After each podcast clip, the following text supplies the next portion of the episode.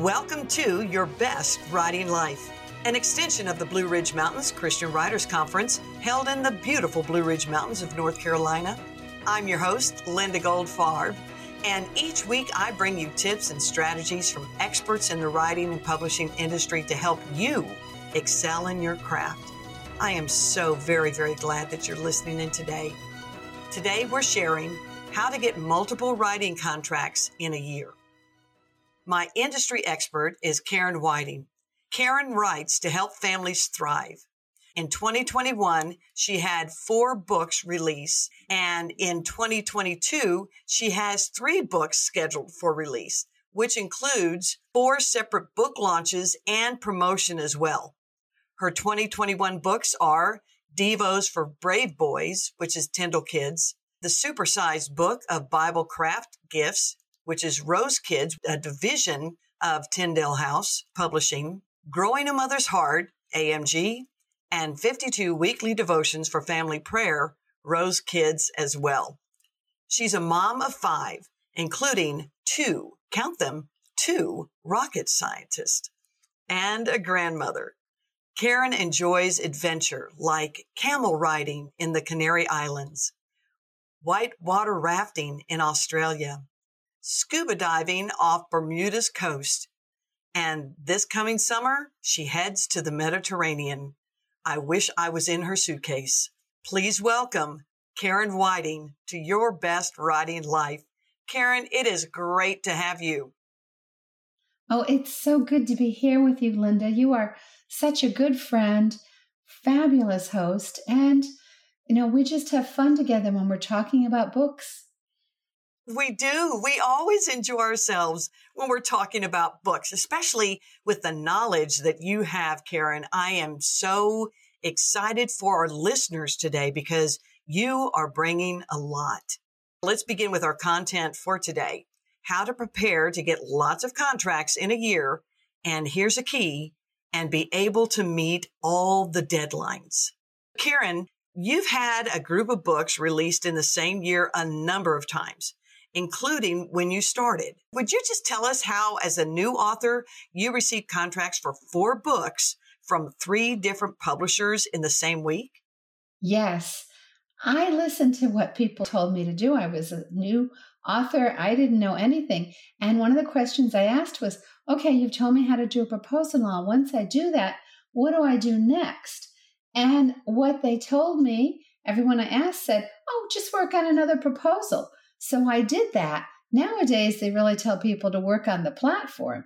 And I just kept sending them out because I didn't know any better. And all of a sudden, on my birthday week in the middle of the summer, I received contracts for four books. I mean, in the meantime, I had one place that I was writing for regularly for a magazine, and the publisher was Simon and Schuster. So they called and asked me to do a book. I had another one I met at a conference and gave her a proposal, and she uh, was going to have me do it, but all of a sudden they had, and I didn't know this either, something called a publishing hole, which meant they lost a book contract, something went wrong, and they needed to fill it quick. So she called and asked, Could you do this by such and such a date? And that was uh, within hours of getting the other call from Simon and Schuster. This was Concordia Publishing. But my daughter was home from college and she said, Mom, you know what? I really want to work on being more efficient and everything. I'll take over the kitchen for the summer so you can write, which was great. And then a different publisher I'd met, and she'd asked me to work up a contract based on a discussion we had at a meal at a conference. When I sent her the proposal, she came back and said, Could you make this a two book proposal and send it back to me? And I did that. And they all came in in the same week. And the end of the week, I got a no for a different proposal and thought, oh Lord, I'm so thankful for the no.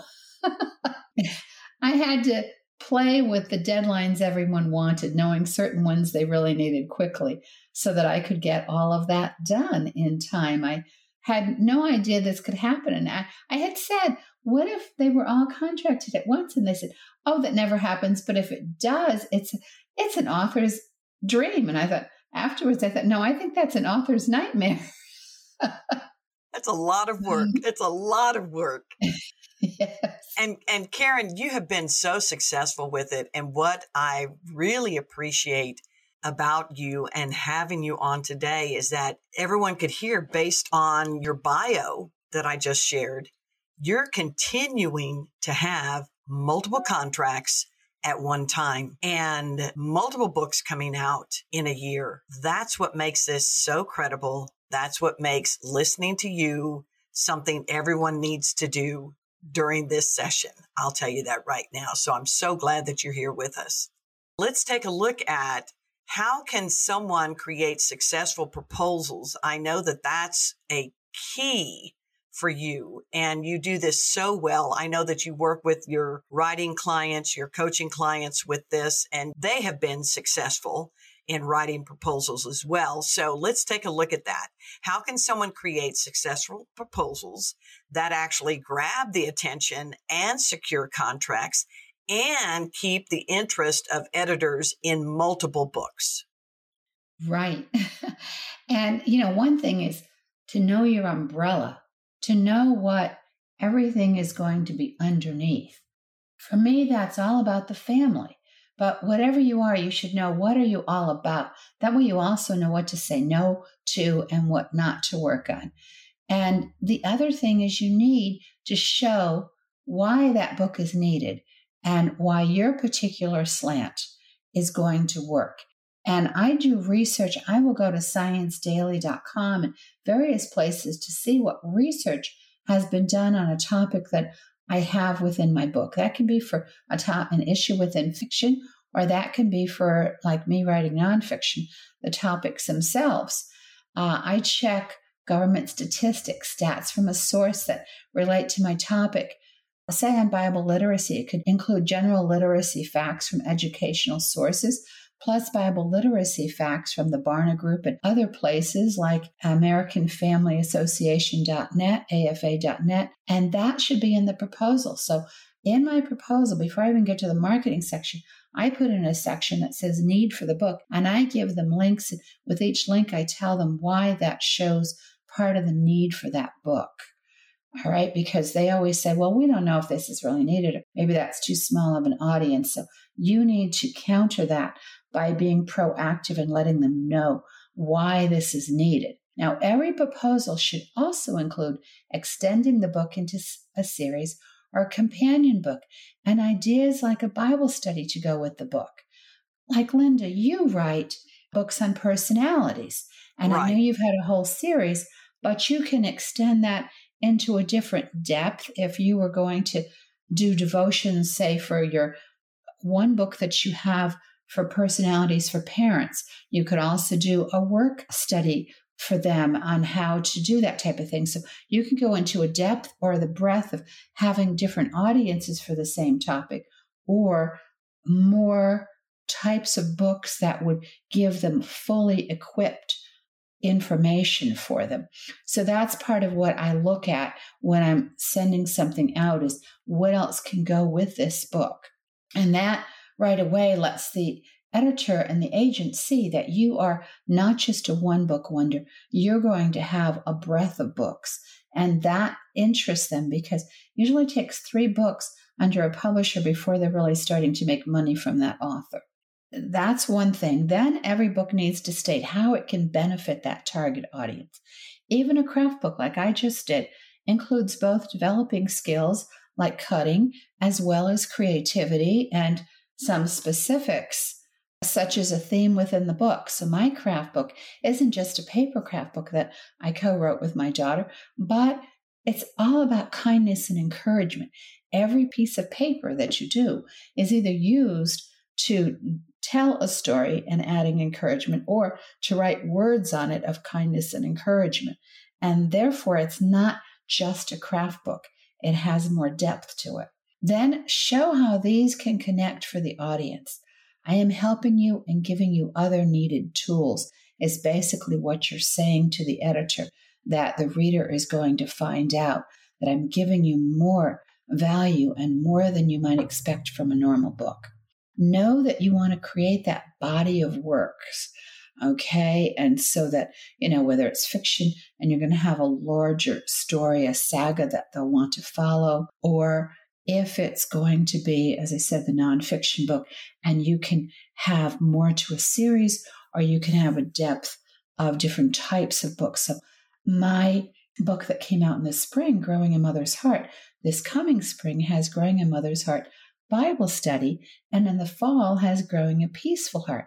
You can see right there when I had pitched the original proposal, I had pitched some other ideas that would go with it to extend it into more of a series.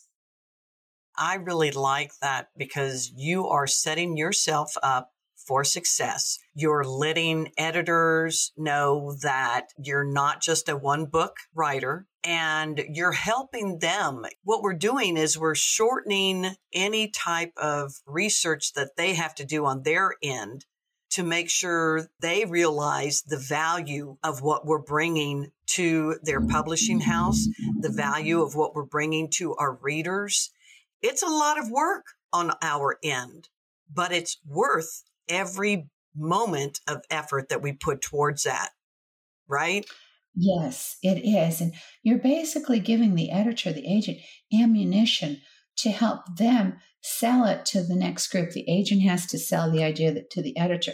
The editor has to sell it to the marketing team and salespeople so that they know everybody agrees this is saleable material, not just great writing. You need that combination. Well, this is good. I know that these are a portion of what is in a successful proposal. Is there anything else that you wanted to share with us on the proposal portion of this today? Don't overlook the market analysis. A lot of mm. people think, oh, there's no book like mine. There's always something like yours, whether it's just another nonfiction book.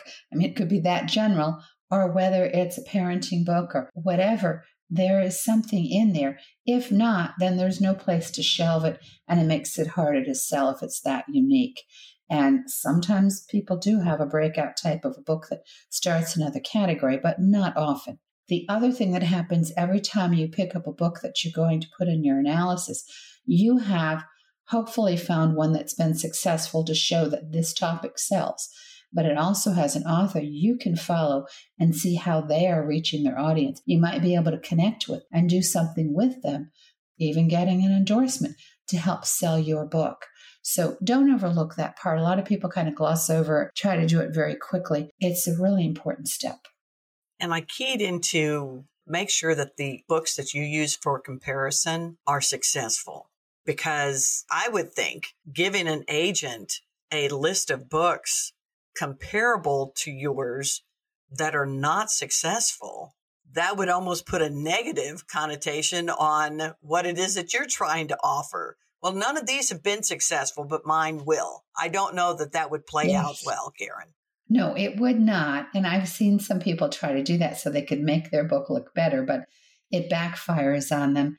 And the other thing that happens is some people try to put down every comparative title. You shouldn't do that either because your editor that is being approached with it or the agent may have been a part of that particular book.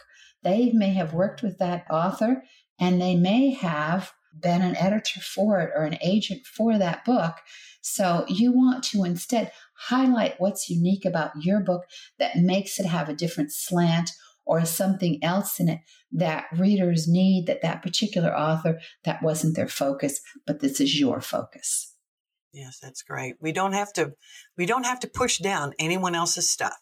We just highlight what's unique about ours and what we bring that's different. That's really what they're looking for. So that's great advice karen. Great advice. Besides creating a set of proposals and having the ideas that you've got how do you prepare to write all these books in the time that you have?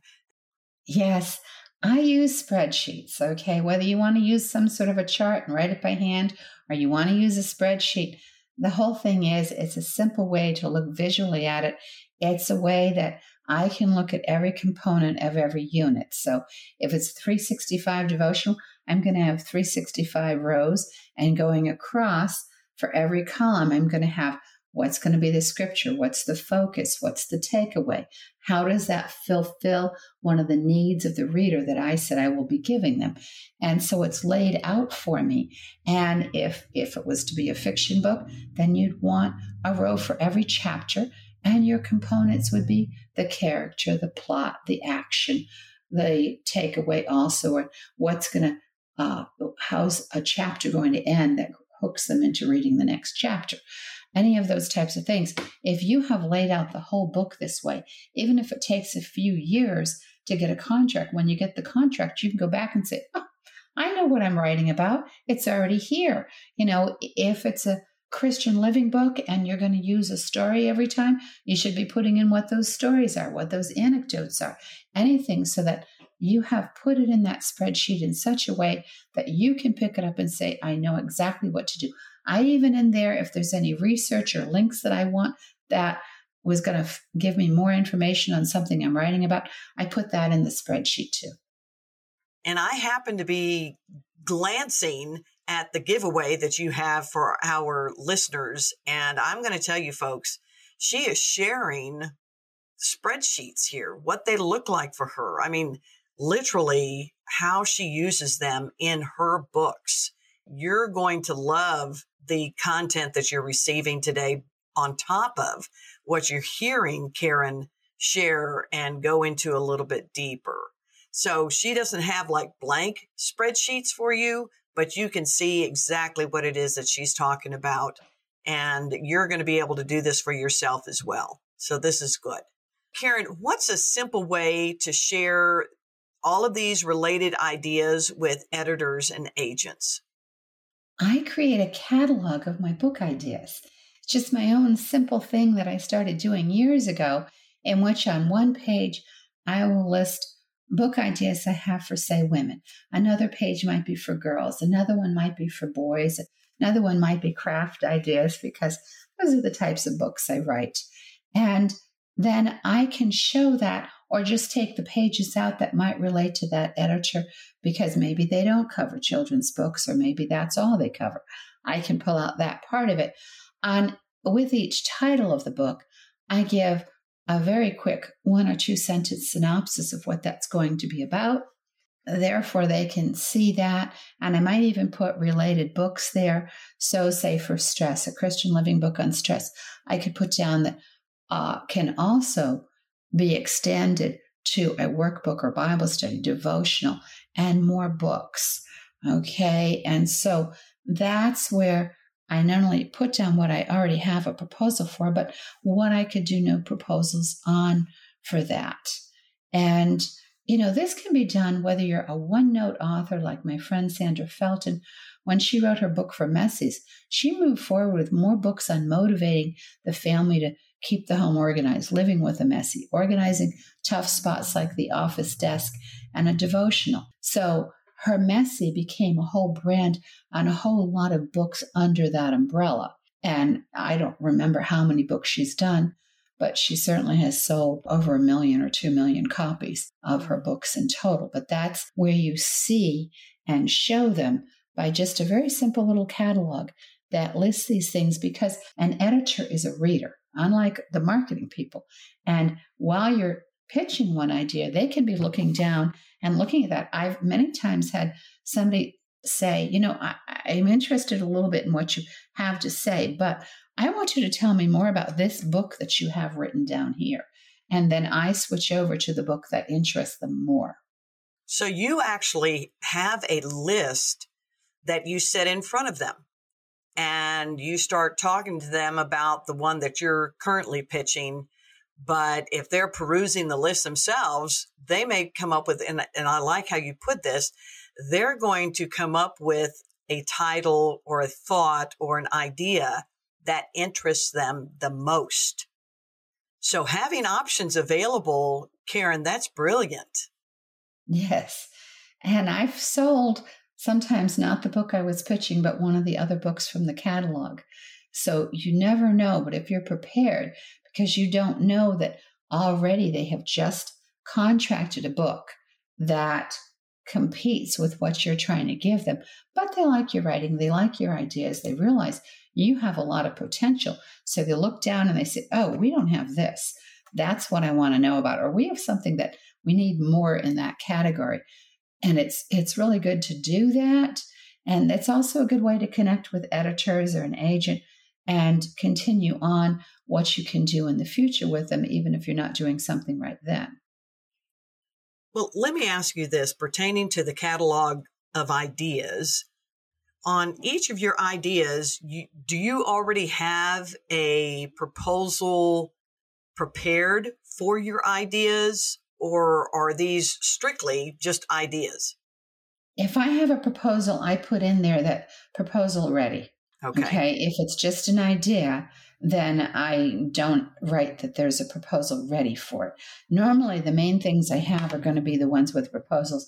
And then below it, I would have, as I said, this could be extended to these t- other types of books within the topic. And therefore, they have an idea how I'm going to be working with it and how I would come up with that. And, you know, because they may say, you know, we have a book on stress, but we don't have a devotional, we don't have a Bible study. So let me find out more about what you would have in that.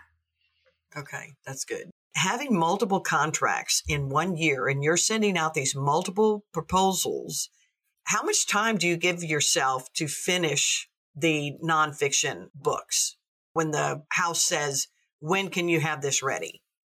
Okay, when I write, because I have to give them a sample of the book.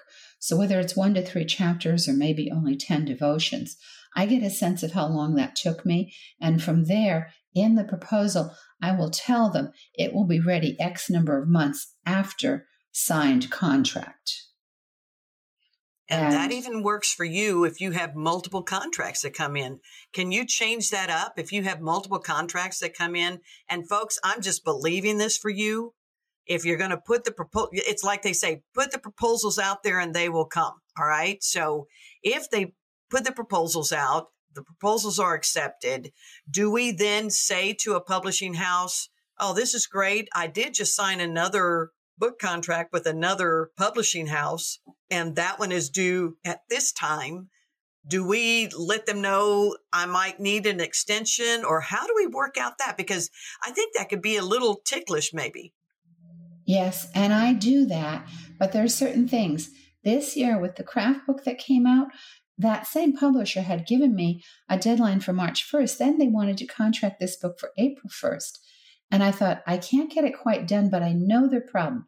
They want to get it out because they had a publishing hole and they need to do all that artwork. So I said, I can give you half the book by April 1st and the other half by May 1st so your artist can get started. And they said, that'll work for us. And I, I possibly even could have extended that to June, but I, I knew I could do it in that time frame. And that worked out. There are times when we'll say, well, this book just got contracted, so we're going to have to, it can be six in six months, but it's going to have to be after this particular time of the major writing of the other book, because she can edit it while she's also writing the new book. And, you know, my agent works with me on that. And I also, when I put in how long it'll take me, I always add in a cushion. I add in a month or two more often, or a number of weeks if it's a shorter book, because I don't know if something's going to happen in the family. I've got five children, 14 grands. I don't know if something's going to happen with my health. And so I like to build in a little bit of extra time. Right. And that's good. If we have that built in, it does give that give us flexibility and life happens and we need to be attentive to life. Though we love writing, we need to love our life as well. So I appreciate that you build that in so that there's a little bit of flexibility there. Very, very good. Well, let's look at networking, Karen. And I know that you say networking matters and it really, really does. So how do you build both an editor agent network and a reader network? If you'd start with the editor agent network and just give us your thoughts. Okay. I always think it's best if you can meet some of these editors at conferences. If there's a publisher you really like to write for, go to a conference where that publisher is going to be attending. Now, sometimes people cancel out of faculty. They try not to, of course, but that's one way to do it. Follow them and their publishing house online and interact there too. And Then, once you're at all in contact with an agent or an editor, go ahead and follow up if they've asked you to send something and it's not going to be there as quick as they might want it. Send them a thank you first and say, This should be ready by such and such a date. And let them know that. If it takes a little bit longer, send another note. You know, hopefully that won't happen because you've given yourself the right amount of time and told them it would take you three months or whatever to get the proposal in. You have to have a sense of how long it takes you to write a proposal. I've done so many proposals over the years.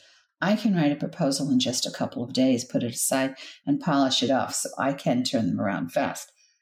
If you're not used to it, you can get help from someone else to help you do that proposal from a coach and get it done a little faster that way too. And start that communicating process. When you see that publishing house comes out with a book, in fact, if you've met them in person, you might say, What's coming out next that you're really proud of? What are you excited about? And when they tell you, make a note of that. When that book comes out, send the editor a note, say, You know, I got a copy and I loved it. I can see why you were so excited about it. It's just having some communication with them. When you do get a contract, always make sure you communicate. I just uh, sent off something to my editors at both Rose and Tyndale that I have some TV shows I booked yesterday that will be in February to give them the dates, to ask them to send the producers copies of the books and this sort of thing. And of course, one got back to me very quickly and said, Well, don't forget to send us the links after the shows go up so we can broadcast about that. Mm. That's good because when you're working with a traditional house, they're your family and they want to come alongside you and they get excited when they know that you are out there promoting the product in front of your listeners, in front of viewers. And absolutely, you're going to get them every link you could possibly find for them. yes, and and if I do an article, I send them that article link because they'll post that on their Facebook page and have more people reading it. It also spreads my article. If I get feedback on any ROI of maybe this article, like when I did for Mother's Day with my Growing a Mother's Heart, had 140,000 hits in four days, I let them know that because that's exciting to them. That's more result than I'm going to get on Facebook or anywhere. That's right. And we have to be aware. Again, it's due diligence. As the writer, as the author, I have to be so passionate about not just the content of what I'm writing, but the reach, the listeners, the publishing house, the every, I mean, every avenue of it, the marketing, marketing should not be a fearful thing. It should be something that I'm excited to participate in.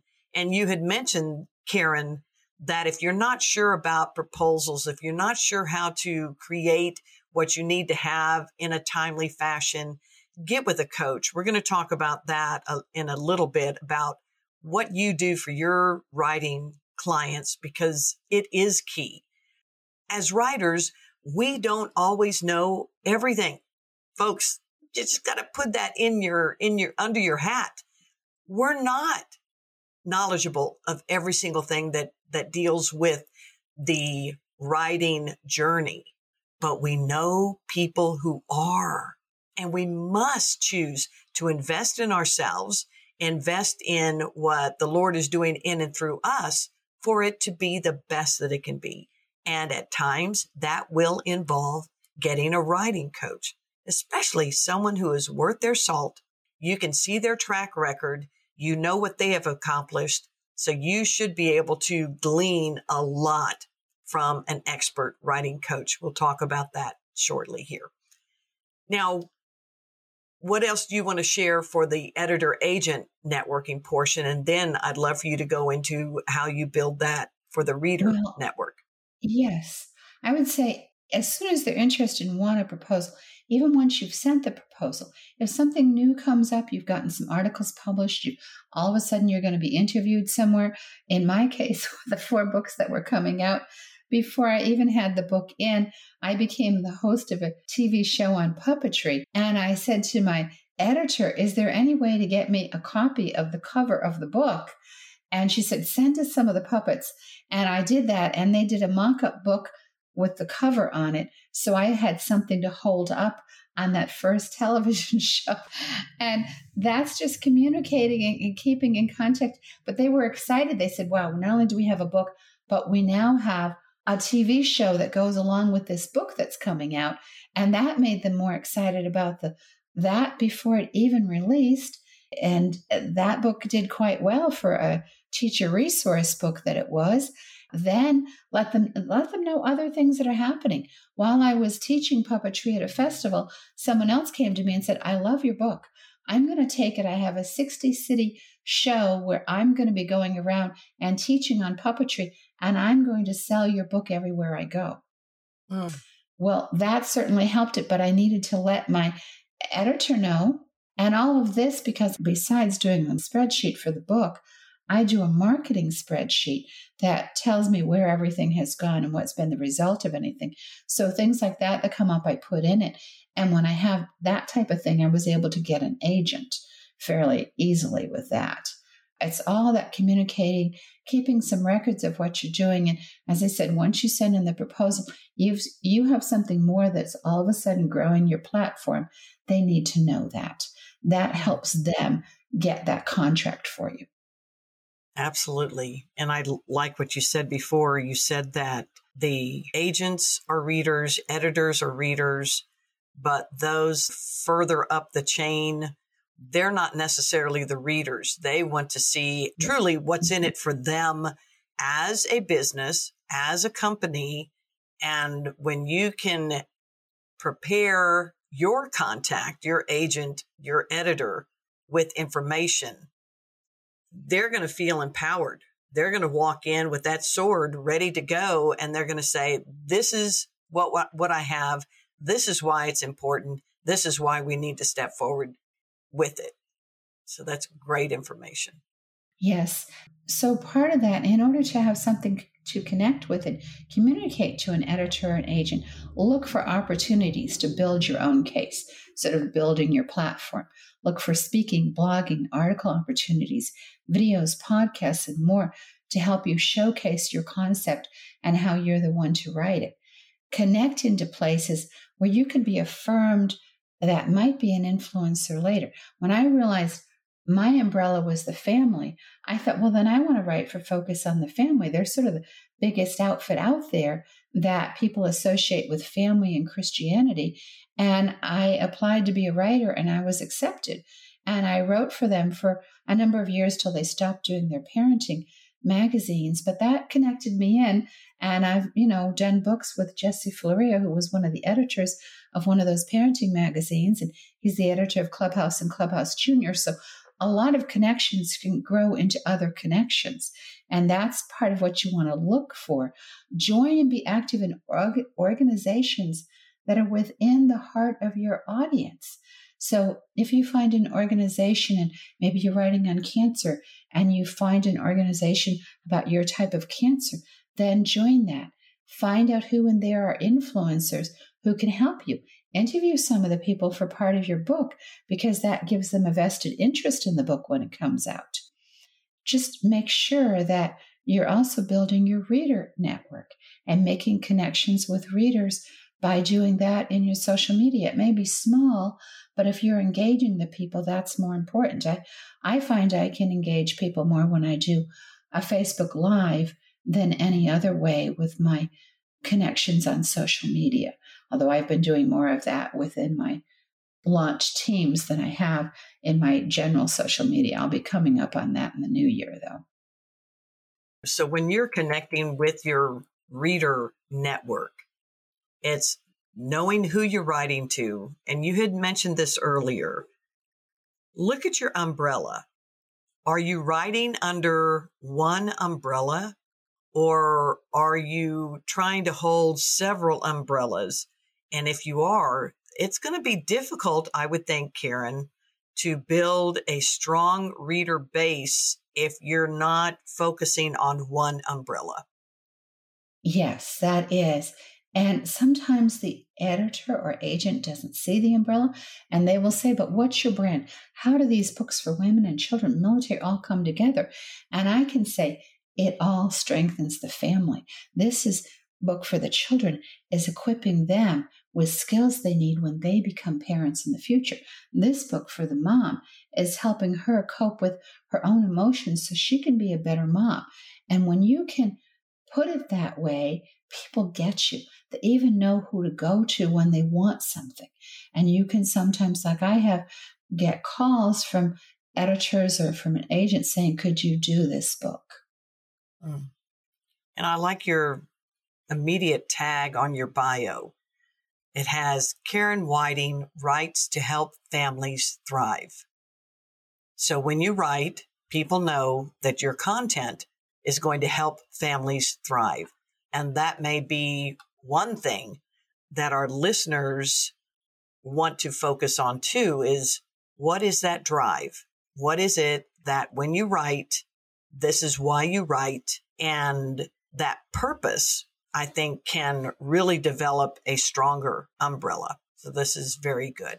Anything else that you want to add as far as um, building a reader network or with the agent editor network before we move on? No, I think, you know, this is just all part of what you need to do. And it building is. that reader network is that's more of a one connection at a time. You know, within Facebook, I like to use the list so that I can send something out to just those people that are really my target audience mm-hmm. and not just post to everyone something that may be more for my moms. Mm, I like that. Well, I know that you are giving our listeners a great tool that they'll be able to use. And what we've got is organizing with spreadsheets. Tell, tell them a little bit of what they're going to receive with this, Karen. Well, they will have a link to an article I wrote in the Write Conversation blog post, and they will also receive some actual sample spreadsheets of how I do them and how they are put together so that they can have an example and say, oh, now I see what's in a row. I see what's in a column. I can figure out how to do my own. I mean, I've had some people just have hire me as a coach to help them figure those out too, because they couldn't uh, logically come up with what they wanted to put in there. And, and that's okay. I, I don't mind, you know, coaching people on those either. But normally, if you see these samples, that gives you uh, an idea of how do I proceed? How do I start getting so organized that it's easy for me to do this? Perfect. Which lends itself directly into a nice segue as a writing and marketing coach. What is it that you help your clients with? Well, generally, it's whatever they need. So some of them just don't even know how to focus on their topic, and I may be helping them with that. Some of them may need something simple saying, I keep being told my writing's too academic. How can I make it more relatable to the reader? And I work with them on techniques for that. Now, I'm not editing and changing their writing. I'm giving them the tools by asking them questions and all of how they can learn to do it themselves. So we may go through a couple of chapters really looking at things. Now they can do the whole rest of the book. And if they want help with the proposal, then it's helping them understand how to organize it, giving them ideas of, okay, you need to, as I had mentioned, the needs are important. Where are you going to find the information? Where have you done your research? Can you go back and find some articles there? What benefits? If you have a need, there should be a benefit that comes out of that need that you are helping people to solve this problem or you're showing them an easier way to do something. And that way we can only put down the list of needs, but up further, the opening part of the proposal, we can have you then take that and put those as a list of benefits. So it's just working on all those parts of the proposal to make it really strong and to do it in just a few weeks if somebody's already waiting for that proposal from you. You do offer a lot. I have sat under your teaching several times and you give such great insight. You brainstorm so wonderfully well that you'll bring up things that many people just never even thought about. So I really encourage if you're considering a writing coach, contact Karen. See if you could set up a time for you to, you know, see if you, you would work well together. I call it the do we fit session. And I know that Karen has something like that. And what we're going to do, folks, is we are, we will have every link down in the show notes for you to be able to get in touch with Karen what her newest books are, where you can find her being active on social media, and how to reach her as well. So, Karen, this has been great. I really appreciate you being on with us today. And Karen, I am excited about your latest book that you have out, Devos for Brave Boys with Tyndale Kids. Such a great book. I've read it. I've, I think I wrote an endorsement for it I really, really like it. I have grand boys. And so this is one book I want in all of their hands. I'm sure that that has been just flying off the shelves for you. You know, I never know how it's going at first, but I eventually find out when you're not the indie publisher, you don't see the numbers except a couple times a year, sometimes only once a year. But I do know that boys are enjoying that. And I think that it's something needed both to promote Bible literacy, literacy in general, and to inspire boys to be brave in a world where a lot of people are putting men and boys down still. That's right. So we need that. We need our we need our boys to be brave for sure. Thank you so much, Karen, for being on your best writing life today. I greatly appreciate your information and your passion to help writers be their best. Well, thanks for having me. It's always a pleasure to be on with you, Linda. Well, I can't wait for the next time. And thank you, my friends, for joining us. Please take a moment to subscribe, rate, and review because what you have to say matters as much as what you have to write. This is Linda Goldfarb, and I look forward to being with you here next time on your best writing life.